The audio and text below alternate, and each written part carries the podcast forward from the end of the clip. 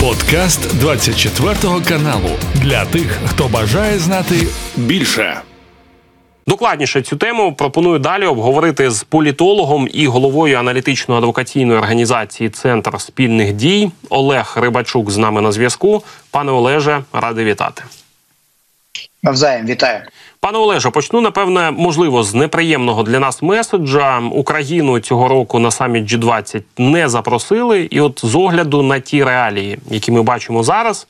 На вашу думку, чи велика це для нас втрата, чи все ж таки на саміті лунатиме українська позиція з вуст наших партнерів? Ну, потрібно е, пояснити глядачам, що саміт відбувається в Делі, е, Індії, і Індія е, приміряє на себе роль е, такого великої геополітичної держави, і тут треба трішки відступити в сторону і пояснити, що для Індії, яка там е, е, займає активну позицію в БРІКС, яка е, має надзвичайно великі дивіденди від напевне найбільші дивіденди від того, що е, в рази зросла торгівля з Росією яка о, утримується від того, щоб е, відверто засуджувати Росію, називати її агресором, і яка відразу заявила, що на саміті, де вони які вони проводять, питання будуть виключно економічні, і цим вони пояснили, що е, Україна не буде запрошена. Далі потрібно відзначити, що цей саміт проходить на такому розломі, де вже очевидно сформувалися таких два великих ну, геополітичних табори або центри е, світ е, намагається назвати зараз е, багатополярним. Ну, чесно кажучи, він стає так двополярний з одного боку Сполучені Штати, а з іншого боку Китай. І от в цьому розрізі важливо звертати увагу на те, як буде проходити цей саміт, тому що Китай вийшов такий посилений із саміту БРІКС, тому що там туди війшло шість великих економік. А на саміті в Делі е, можуть запросити е, Африканський Союз, і тут е, президент Байден бачить для себе великі можливості. От зараз, як ми з вами говоримо, проходить зустріч Байдена з прем'єр-міністром Індії Моді. Е, чи будуть там питання України? Ну ми з вами напевне не будемо знати, чи можуть якось опосередковано американська дипломатія працювати на те, щоб відірвати е, Індію від е, Росії. Ми можемо сказати напевне, тому що дві теми, які озвучив Білий Дім на зустрічі двосторонні Байдена і прем'єра Моді, це спільне виробництво двигунів між американською General Electric і Хіндустан Aeronautics – це найбільша державна компанія Індії спільних двигунів для винищувачів.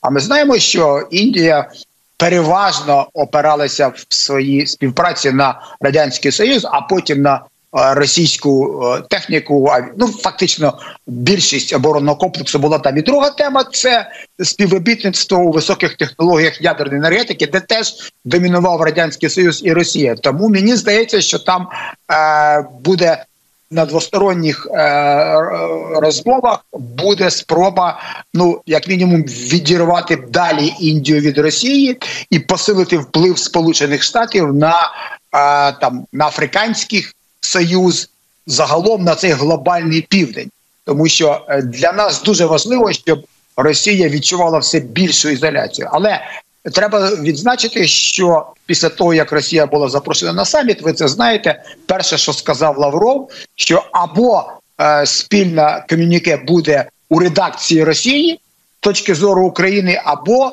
або Росія його заблокує. І от зараз будуть там дискусії, чи можна у спільному комюніке згадати ситуацію в Україні, бо в версії Росії її ніхто не прийме. А варто відзначити, що в нас ще не було. Е, по-моєму, жодного саміту, який би не закінчувався спільним комюніке. Тому це може бути з точки зору репутації Індії як країни, яка приймає саміт. Це може бути досить така болюча дипломатична поразка. Пане Олеже, от відомо, що цьогоріч на саміт G20 е, не прибуде лідер Китаю Сі Цзіньпін і російський диктатор Путін. От давайте тут окремо розглянемо питання щодо того, чому кожен з них зрештою відмовився від участі в цьому саміті. Ну, з Сі Цзіньпіном простіше, хоча здавалося б і з Путіним все зрозуміло. Але це дві регіональні держави дуже складною історією. Там були збройні конфлікти і продовжуються там на певних спірних територіях на кордонах продовжуються час від часу сутички. У Китаю є територіальні претензії до Індії, і у них, м'яко кажучи, ну не не, не, не, не, не, не історія чемних сусідів. Тобто там були військові дії. І і преса, і політики в Індії дуже так е, дуже добре пам'ятають цю історію з Китаєм. Китай для них загроза. Пакистан, звичайно, ще більша загроза, але Китай вони сприймають як загрозу.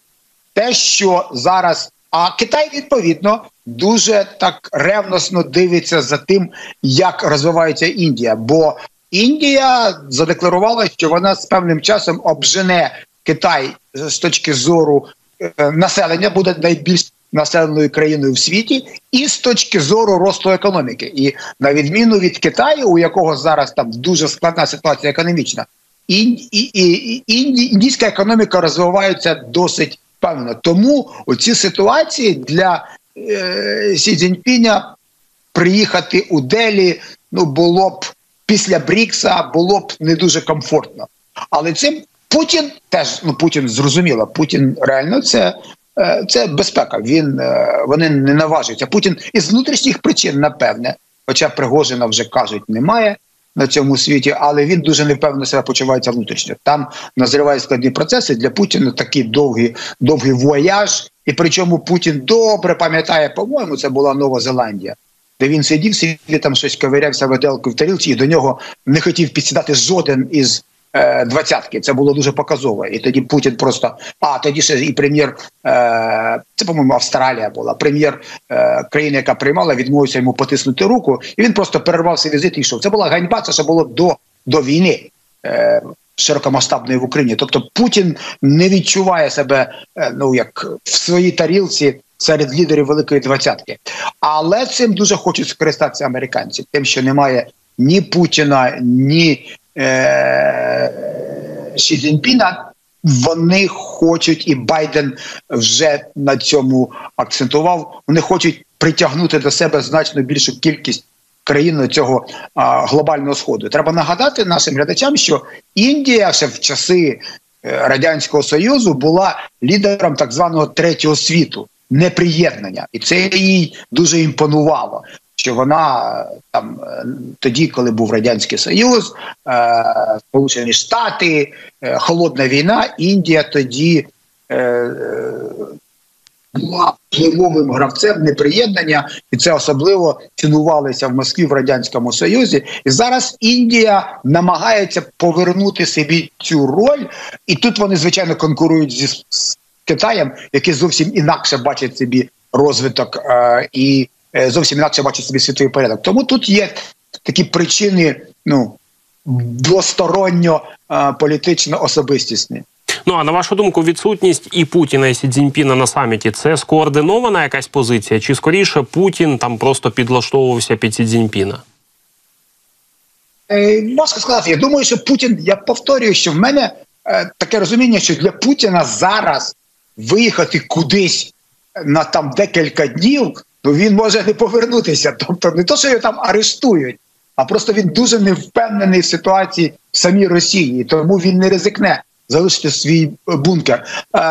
Е, Ші Цзіньпін, скоріше за все, прийняв рішення саме тому, що саміт приймає Індія. Тобто, це головний такий геополітичний суперник, е, е, велика країна, конкурент е, з більш демократичними традиціями, і до якого у Китаю з у з якої у Китаю дуже складна історія. Тому Цзіньпінь взяв там і, і прислав свого прем'єр-міністра, який вже між іншим прилетів в Делі.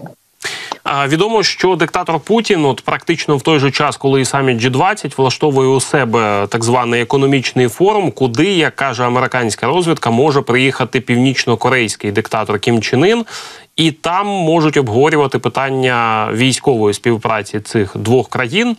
На вашу думку, наскільки загрозливою може бути оця співпраця двох диктаторів, і чи не замішаний тут Китай? Гарне питання.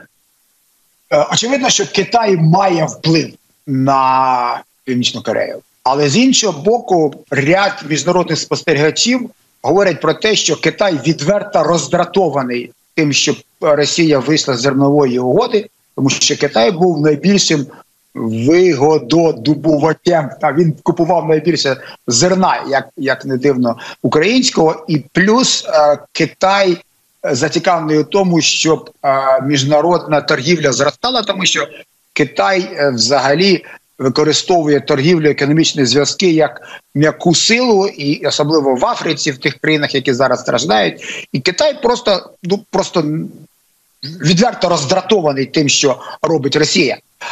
Північна Корея в значній мірі залежить від позиції Китаю. Наскільки Китай е, тут буде сприяти Путіну чи е, дещо гальмувати Північну Корею, тому що Китай. На відміну від від лідера Північної Кореї, який час від часу там шарапахає балістичними ракетами, лякає світ ядерними загрозами, то Китай дуже відверто негативно ставиться до будь-яких спроб залякати чи е, е, шантажувати світ ядерною зброєю. Тут позиція Китаю дуже чітка, але ми не можемо знати. Це важко сказати. Скоріше за все, публічно це не відбудеться, але ну ті ж американські і е, європейські аналітики відверто знущаються над Путіним, що він вже жебракує в пошуках якоїсь зброї у такій країні, як Північна Корея, де дуже багато радянських зразків е, залишилося з часів холодної війни. Подивимось, але Е, Путін е, вже вкотре намагається вибудувати щось таке, як е, ну, це ж русський мір. Це була антитеза до Європейського союзу. Там Ташкентська угода, як антитеза до до НАТО. Він намагається щось продемонструвати, але це виглядає насправді досить жалюгідно. Пане Олеже, наостанок ви вже згадали про зернову угоду, і очевидно, що на саміті підніматиметься і питання продовольчої безпеки. І Отут цікава позиція і заяви турецького президента Ердогана, який напередодні зустрічався із Путіним з цього приводу. От на вашу думку, чи є чим Ердогану здивувати учасників саміту от, з е, приводу зернової угоди? А тут іще з'явилися в інформаційному просторі. Чи ви не знаю, чи ви бачили е, по-моєму, німецька німецький е, політичний журнал Більд опублікував, mm -hmm. начебто, секретну секретного листа генсека ООН до е, міністра закордонних справ Росії Лаврова, і там є певні. Я подивився е, про що там іде мова. Там є певні ну такі перегукування з тим, що говорив Ердоган. Тобто е, генсек ООН намагається пообіцяти Росії і і підключення до СВІФТу сільськогосподарського банку, це банк Патрушева, і там захід в порти е, російських суден, і і, і можливість там е, е, експорту агропродукції. Е, і і, і, і часткове зняття санкцій. Тобто він фактично пообіцяв те, про що Ардеган сказав, що якщо Захід виконує свої обіцянки, то мовляв може бути зернова угода з е, е, з Росією. Але е, тут е, важлива позиція України, бо коли перший раз е, зернова угода була підписана, це було критично важливо для України. Зараз зверніть увагу, Україна ну в цьому в цих розборках не бере участь. Україна говорить про те, що потрібно взагалі звільнити. Зробити вільним судноплавство, і Україна вже знайшла шляхи альтернативного експорту свого зерна. Тому якось е, ця угода насправді зараз е, не настільки критична для України, і Ердогану, щоб повернути репутацію цього бро брокера, такого та посередника, на чому він будує свої геополітичні амбіції, що Туреччина виступає дуже важливим посередником. Тому Ердогану важливо, щоб Україні була цікава ця угода теж. Ми там чули різні варіанти. Там Сауди можуть підключитися, а, чи ще якісь посередники, але поки що воно все те, як це відбувається, воно досить непрозоро, але ви цілком праві. Е, Велика двадцятка зараз вона отримала ще таке якийсь робочу назву як саміт двосторонніх зустрічей, тому що там дуже багато заплановано двосторонніх зустрічей, і на цих двосторонніх зустрічах можна проговорити надзвичайно важливі для, е, для тих, хто зустрічається, а також для глобального порядку денного питання. І я думаю, що Ердоган цим обов'язково скористається. Пане Олежо, буду дякувати вам за цю змістовну розмову і дякую за те, що долучилися до ефіру. Дякую. Це був подкаст для тих, хто бажає знати більше. Підписуйся на 24 канал у Spotify, Apple Podcast і Google Podcast.